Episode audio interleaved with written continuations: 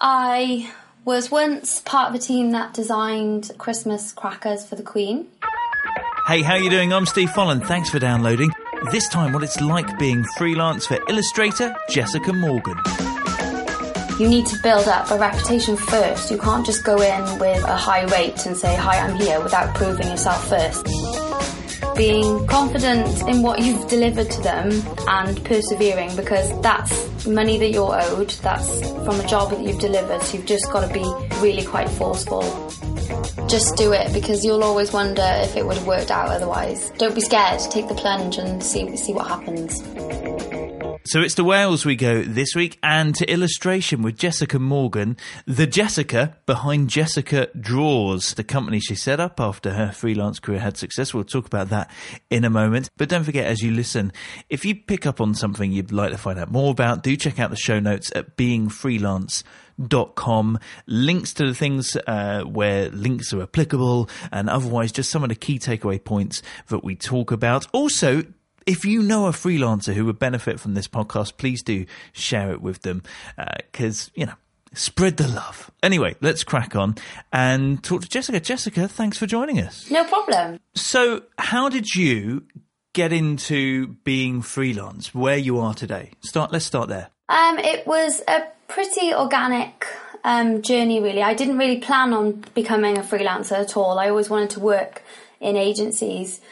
But um, I think it was my third job in after leaving university, and I kind of thought there's nowhere really to go unless you move to London and you work for one of the top agencies. It, I stagnated slightly, and I'm one of those people that gets bored quite easily. Um, so I started doing some freelance on the side while working for some of my employers. Don't tell them; Shh, they, they don't know. Um, and that I just did it for a bit of fun, really, to get some different projects going because I worked for a company that um, designed Christmas wrapping paper initially, and so it was Christmas all day, every day for two years. So that kind of got a bit old, yeah. So there was never really anything else to do there, and then I worked for an app company, and that was quite restricting in that it was all, um, you know, very specific. Everything had to be very um, a specific size and it was quite restricted creatively. So my freelancing on the side helped me get a bit of that creative frustration outlet. And then that built up and up and up until I found that actually I was working all the time in my free time and actually didn't have the time to have a full time job anymore. So that was quite a nice feeling. And then I just decided to take the plunge one day, and it's it worked out quite quite well. so I'm lucky. So how did you go about finding those additional clients where where you started off, and you know enough to take the leap? Uh, initially, it was sites like People Per Hour, so I was taking um, whatever I could get. Really, whoever wanted to hire me, I would take on any job they would give, you know, even if it was for a fiver for half an hour, you know, just to build up a bit of a reputation and build up um, a client base. Because I found that once they've used used you and they know that you can deliver what they want and you know that they'll you'll do it on time, more often than not they'll come back.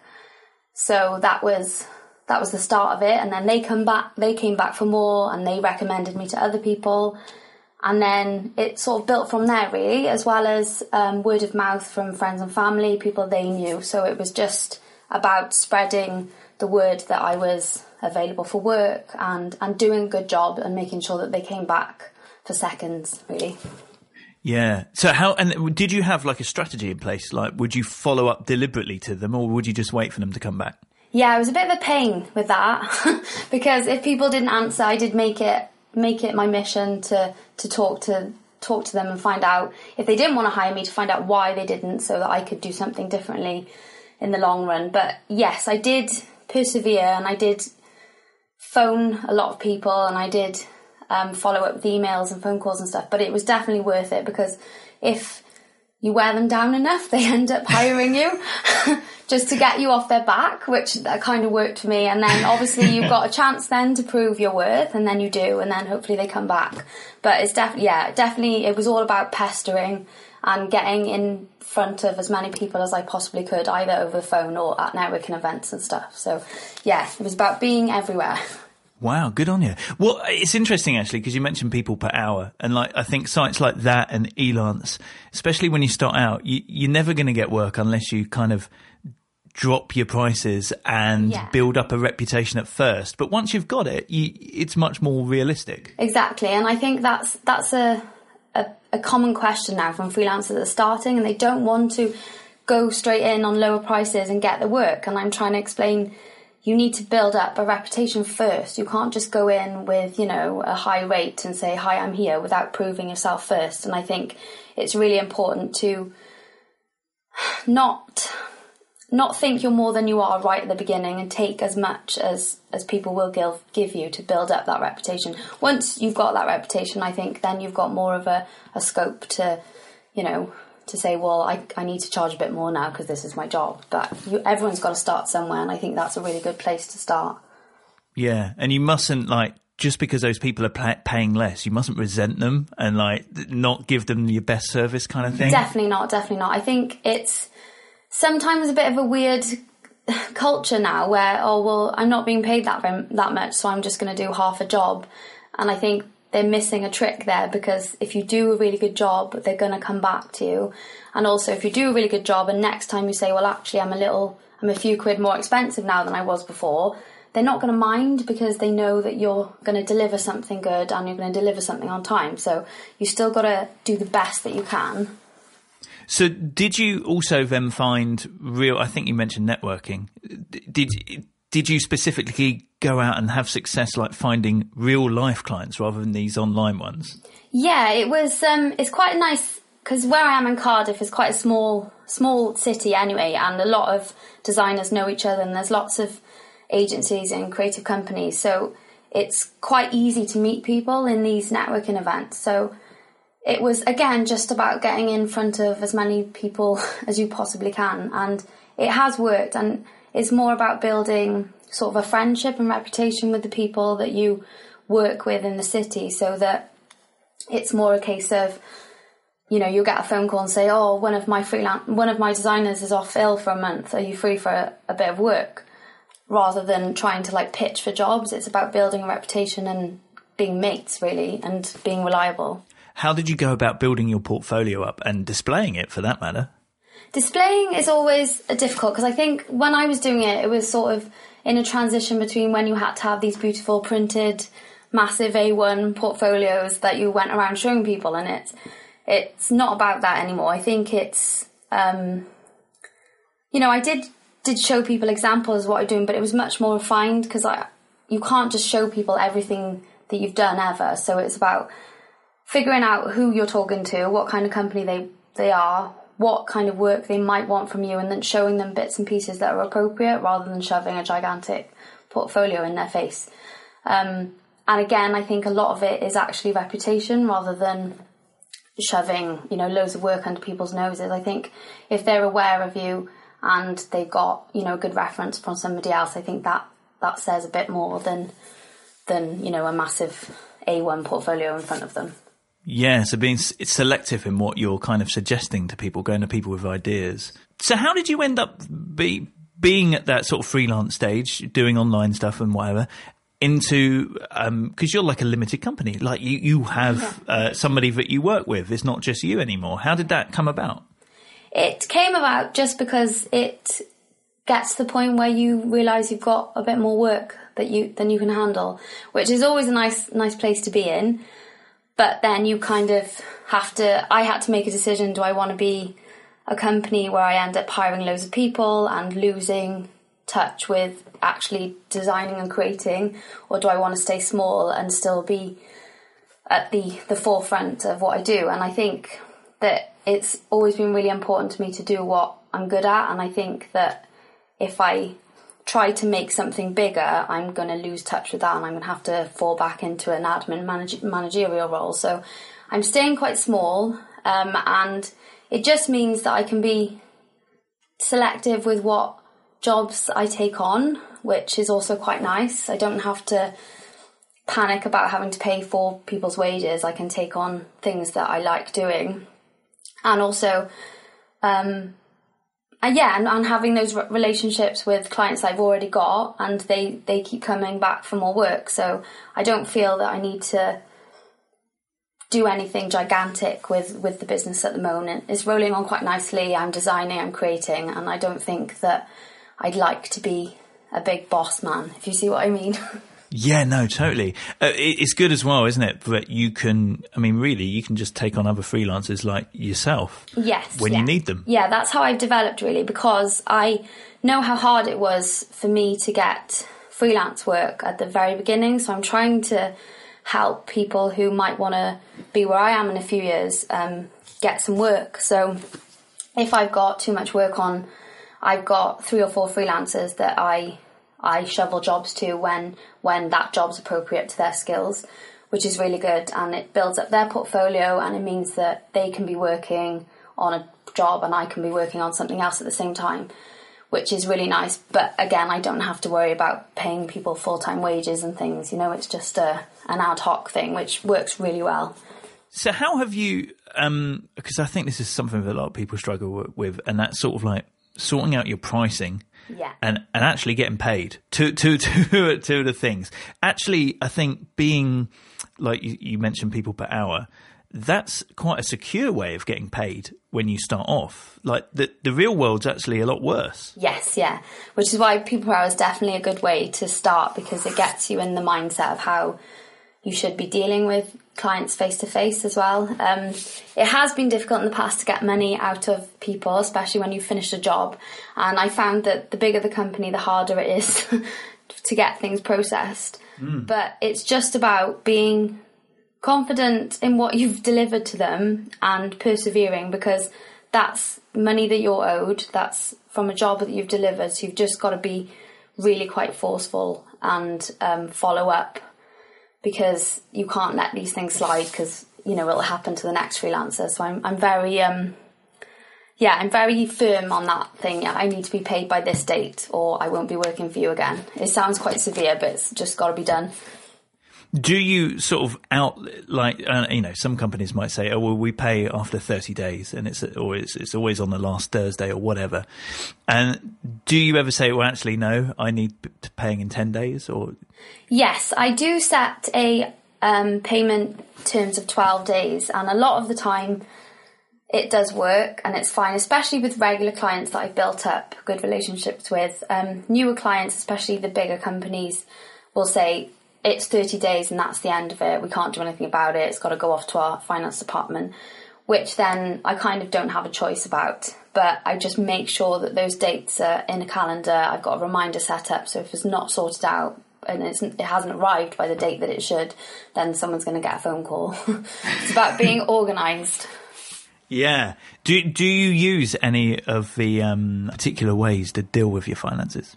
Um, I use FreshBooks, um, which is a time tracker and accounting app, um, which is really good for. I mainly use it for the um, the time tracker because it's really good for me to know how long specifically I've spent on each task during a project because it helps me quote for another project later on if I can look back at something very similar. And then it logs all my hours for the task and the project, and then I can invoice from that account. And that's great for the client as well because then they can see exactly what I've spent time on doing. So, for example, a a client last month really liked having Skype meetings in between doing the project, and that took up quite a bit of time. And I was trying to explain, you know, there's there's quicker ways of doing this. You need to we need to figure out a really decent brief right at the beginning, and then we don't have to have all these chat meetings in between doing this infographic. And once I sent the time, the invoice with all the time tracker, they could see how much time I'd actually had to, had to charge them for chatting to me on Skype about not very much. So the next project, they're like, yeah, okay, we'll sort out the brief at the beginning. So it's quite helpful. It's quite helpful in that sense to for everybody to know where they are, and also a, a really, really good way to break down your costs so you can figure out how you can save money and and save time as well on the next project. So that's I couldn't live without that. That's um, a really important part. I like that idea of being able to look back and see how long something has taken you so that you can quote for the next job. That's a great idea. Yes, yeah, it's really um, does that mean that most of your stuff you do, you charge per the hour? Yes, yeah. Charge per hour. A lot. Sometimes um, clients will want a a set price, um, but then I do kind. I do say that's fine. We can do a set price, but also the quite the the price I'm quoting for the estimate, it might actually be cheaper. So do you want me to give you a set price, which is going to have to be more expensive to cover potential um, changes, or do you want do you want us to work by an estimated time frame, and it could end up cheaper for you? So it depends. It depends. Some people don't mind an estimate, and some people want a, a fixed price job. But you've just got to be adaptable, I guess, to to clients and what they prefer. Do you set like office hours and say, right, I'm only working here, you can't contact me out of that? Yes, that's really important, I think, to set office hours because, especially if you're a freelancer and especially if you're working from home, your day could just go on and on and on and on, and you really need to set office time, not just because that's the way you should do it, but because it's really important to have downtime, otherwise, you're just not going to be able to do your job properly. So, I do say I'm in the studio nine to five. If I'm out for a meeting, obviously I set my auto reply on my emails and things. But from half past five, I'm not here and I'm not going to be answering any phone calls. So send me an email. Obviously, sometimes a deadline will mean I'll have to work late into the night. But if I've got phone calls going on as well, it means that's that time's going to be a lot less productive. So office hours are really important, I think, for your sanity, as well as as well as getting actual work done. So that sounds like you definitely hang up when you go on holiday. Absolutely, absolutely, yes, have to. Do you tell people like in advance and say, "I'm going, hey, don't burgle my house, but I'm not going to be around"? Yeah, no, definitely. I I give I try and give everybody around about the four five months um, notice and saying I'm going to be away. A lot of them forget, so you do get the odd email or phone call when you're away, but you know it's all logged. I have warned you that I'm away. I can't do anything for this period of time. Um, sometimes I have been flexible for really, really good clients that I've worked with a lot and, and done something very quickly while I've been abroad because I've always got my laptop with me for emergencies. But it's, I think it's really important. As long as you give people enough notice, they won't mind. Everyone's got to have a holiday, haven't they? So it's definitely worth it. How have you, uh, you, you said that you don't like getting bored or that you get easily bored. Uh, how have you sort of like, um, kept yourself, uh, I guess, well, creatively satisfied and like maybe diversifying? I don't know, whatever, whatever it might be. Well, I'm quite lucky in that because I'm a freelancer, every, every day is different. Every job that I work on is, is different. So, you know, one day I could be doing an infographic about, um, like last week, um, packaging waste in the UK and the um, environmental impact. And I've got to do a bit of research behind that to know what kind of, you know, um, product I need to be designing, which I learn a lot about, and that's quite it's quite interesting to me to learn com- completely new things about new subjects every day. And the next day I could be doing something, you know, quite childish for Folly Farm and drawing, you know, cartoon zebras and stuff. So it's quite nice because I can have some really serious subjects that I really need to dig into and look up, and I can have some quite fun, um, non thinking um, projects as well, which I think that really helps. And also, I think the bored, getting bored for me as well, what helps is I change up my environment quite a lot. So I was in a shared office for a while. I'm back home now because um, we've adopted a puppy, and I, I, like to change up my environment and where I work. If it's redecorating or moving furniture around, just every couple of months, just to feel a bit refreshed. If you've got a puppy, the puppy will redecorate and yes. re- remove the furniture itself. There's yes. no worries. Yeah, it's been challenging. but that's the beauty of it. You can have, you can just have a, yeah, yeah. Exactly. Who doesn't work in an office where you think this office would be a damn sight better if I had a dog? Yeah. Especially if it was a dog that could make tea. Exactly. It's, that would be nice. That would be nice. I, I remember you, you sort of suddenly started doing this thing where you went out into the local community and sort of did speaking. Mm-hmm. Now, what what was behind that? How did that come about, and how how was it for you? Well, I didn't actively go and seek it out. um, I was asked to do um, half hour talk to other freelancers and um, design students in in a, an event in Cardiff, which a friend of mine started up called Design Stuff Cardiff, and it was the first event, and it was. He said it was going to be really informal, but when I got there, there was a whole stage and microphone set up and stuff, and I was like, "Oh no, I can't do it! I can't do it!" But actually, I really enjoyed it because it was a bit of therapy for me to get some stuff off my chest about freelancing and how freelancers are treated and what you need to do to get yourself out there. And also, I got some quite good feedback, which was nice from from people who wanted to to be freelancers and design students and things. So it was quite a nice outlet, I guess, to to be able to say what I thought and how you should be doing things, if you like. Are you thinking, you know, I quite like the idea of doing more of this speaking? Maybe uh, I don't know whether, whether to bring in work or just just to get out there, just to leave the house. Yes, yeah, leave the house. That's always a good reason. Always. Um, I do. I did enjoy it, but I think that there's. I can only talk about what I know, and at the moment, what I know is what I've already talked about, which is my transition from working full time and into freelance. I think once I've been going for maybe another two, three years and, and something's been changed up again, maybe I'll change my mind and get some employees then, then I'll have a bit more to talk about. I think I've exhausted my, my range of subjects that I can, I can gabble at people at at the moment, but definitely be something I'll think about doing again. Just, just a quick uh, thing, because obviously you're a very creative person.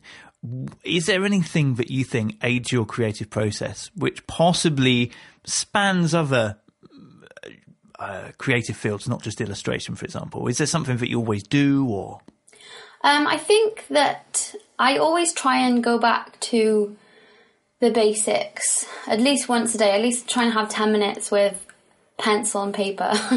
Because you can get so immersed in like all this digital stuff and apps and especially creating all the infographics that I do you sometimes forget how to draw with a pencil and paper and how to you know. So I always try and have at least 10 minutes a day of of doodling anything. And it's it's also about practice because I do think that being able to draw and, and be creative you you do have to practice at it I think and it's also a bit of um, bit of bit of an outlet as well, bit of a, a break time um, event, I guess, just to to go away and like doodle some rubbish on on a piece of paper. And also, you never know what will come from it. Sometimes I've got characters from old sketchbooks that I've had, and I've gone, "Oh, that'll work for that project." So I think it's important to keep that up, especially if you're doing loads of digital stuff. Do you ever set yourself like a challenge? Yes, actually, I started one today. I'm going to do a 30 days of Disney. So every day I'm going to draw a Disney character and um, post it onto my Instagram and, and Twitter and stuff and and Facebook. Just so I've got, I have to do it then because I've told people I'm going to do this every day for 30 days. So that's quite quite a good motivator, I think, especially if you tell people and then you what have, have you do it. What have you started with? I've got Dumbo. Nice. With Dumbo today. Yes, yes. Sebastian the Crab is he going to be in there? He will be in there, I'm sure. Thanks. Somewhere. Yes, definitely. Uh, you know, you realise that if you really wanted a big hit, you should show people how to draw for things from uh, from Frozen. yes, that's a good one. Actually, that's a very good good point. Yeah, Show people how to, you know, if you want to make a snowman, yeah. Yeah. show them how. that's a good tip. Actually, I'm writing that down as we speak. Put it on YouTube. It'll go nuts. Yes, good idea. Um, uh, and also, it'll make me look really cool to my kids if I could if I could copy what you did. Brilliant. Um, now, a few quick questions to finish with because I know we're starting to run out of time. Uh, is there any books or blogs or maybe podcasts that inspire you? Um, not anything specific really. I've got a lot of um, books to do with manga drawing, which I go back to a lot because um, that's quite a unique style that I'm trying to get into. But generally, scouring the internet, I follow a lot of illustrators on Instagram and Facebook and YouTube videos, finding because, like you said, the time lapse videos of people drawing characters and stuff are fascinating. And there's loads of them on YouTube, and I always think that it's really good to see how other people work. You know, so nothing specific. It's just about finding out, finding what's out there. I suppose. Is there any apps you couldn't do without? You, I think you mentioned FreshBooks. Yes, it's definitely FreshBooks. Um, Instagram is my amazing and Pinterest amazing source of inspiration every day, and I think that that would be a major loss if I had to delete that from my phone. I think I'd have a bit of a freak out. Definitely.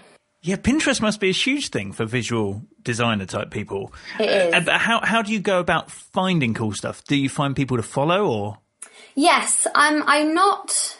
I'm not too picky about who I follow. Usually, I just just type in things like you know, maybe yesterday I was typing in uh, Disney character doodles and stuff, and I'm always looking for line pencil drawing examples because I really like seeing the original stuff before it's been painted and digitized because I just find that really fascinating. So usually I just type in hand drawn black and white doodles and see what happens. Uh, all right, now uh, I don't know whether this is going to work, but can you tell me three facts about yourself um, being freelance? Two true, one a lie, and I try and figure out what the lie is. Okie dokie. Um, I was once part of a team that designed um, Christmas crackers for the Queen that got delivered to the palace. um, I've written and illustrated a children's book, which I'm waiting to be published. And I spent a week in San Francisco going around and taking pictures of all the, the shop signs for a whole week and, and have them all on file. Uh, they all sound very. Pl- I want the, the the Queen's crackers to be true. the what was the, the design? So design. What was the middle one? Uh, design, um, writing, Oh, children's book. children's book. Yeah. What's it called? It's called Thumbelina, but it's got a, a bit of a darker take on it because I'm a bit of a fan of Tim Burton. That I reckon that has to be true. I think as an illustrator, how could you not be tempted, especially if you're spending your free time drawing Disney characters? Mm. But very again, you probably went to San Francisco, but you did Christmas stuff. Maybe you've. Uh, I don't think you did Christmas crackers for the Queen. Is that what you're going with? Yeah. That's true. No. yes, yeah. Christmas crackers is true. Um, shall I tell you which one isn't? Yeah. Yeah. Go on. San Francisco. No, the children's book isn't true. No way. Yeah. It is um, something that I really want to do, which is why I put it in there, but I haven't done it yet. No, that one's not true. Um, yeah, I like you're a very good liar, then, for coming up with such a. Oh yeah, I'm inspired by Tim Burton, and I. Uh, Oh, that one's true. That one's definitely true. uh, so, how does one go about designing a cracker for the Queen? Uh, it's all about the. You do the de- design bit of sketches first, then we go digital and create um, repeatable patterns. So they're like tiles that you can just tile across, so they'll all go in. And then we print them onto cracker shapes and assemble them and fill them with silver. Um, lots of stuff like, yeah, it was silver hand mirrors and cigarette cases and things like that. And it was always quite a challenge because they're so heavy, so you had to make sure the crackers were really quite solid cardboard to be. But they were super posh and they had like flock on them and glitter and lots of bells and whistles and stuff. It was quite a fun job. Wow. Hmm. I'm kind of disappointed that the royals don't have that little plastic fish curling up in their I hand. know. I said they think they don't have the rubbish jokes either. Which I was What? a bit annoyed. I know. I know. Prince Philip could write them for them. What's the matter with him? Terrible, isn't it? Terrible. Oh, they're missing out on a trick. Mm-hmm. well, that's a great fact. Thank you very much. Um, if uh, if you could leave us with something, because you said you, you know you like to help out Yeah. y- upcoming freelancers. It, maybe it's something that you could have told yourself four years ago or whenever when you started out. Um, what would it be? I think because I waited so long to do it, I think I would tell people that to just do it because you'll always wonder if it would have worked out otherwise. And I think if I'd really pushed myself, I would have done this a lot, a lot sooner than I did. So don't be scared. Take the plunge and see see what happens. Yeah. What held you back? Do- i- i- Is it the financial thing, the security thing?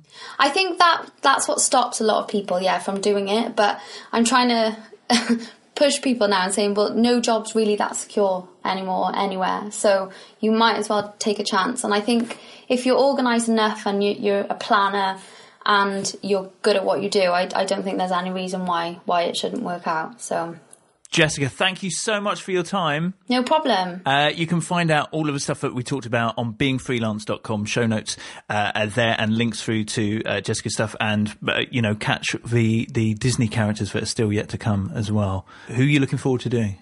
Um, I think I'm mostly. Well, now you've said it, I'm going to try all the Frozen characters. Olaf, I think that'll be my favourite one, definitely. Yeah, yeah, him and Sven. Yes, that's on my list. I'm writing them down. For, for, for, I, uh, up until um, the end of December, I was the only parent in the playground who had no idea about Frozen. No I just way. didn't. My wife had taken my son. I knew I knew nothing, but our little girl got it for Christmas, and it was boom Now you know all the songs off by heart. every day. Yes. he's a bit of a fixer upper. yeah, and you know all of them. I love it.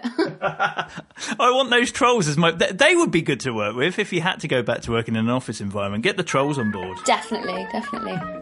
Jessica, thanks so much. Um, send our love to Cardiff. Will do. Thank you. Take care. Bye. Nice is she, Jessica Morgan of Jessica Draws? Uh, since recording that interview, actually, she's done quite a lot more than Dumbo in her Disney challenge. I won't say what they are, but if you like your animations, go take a look.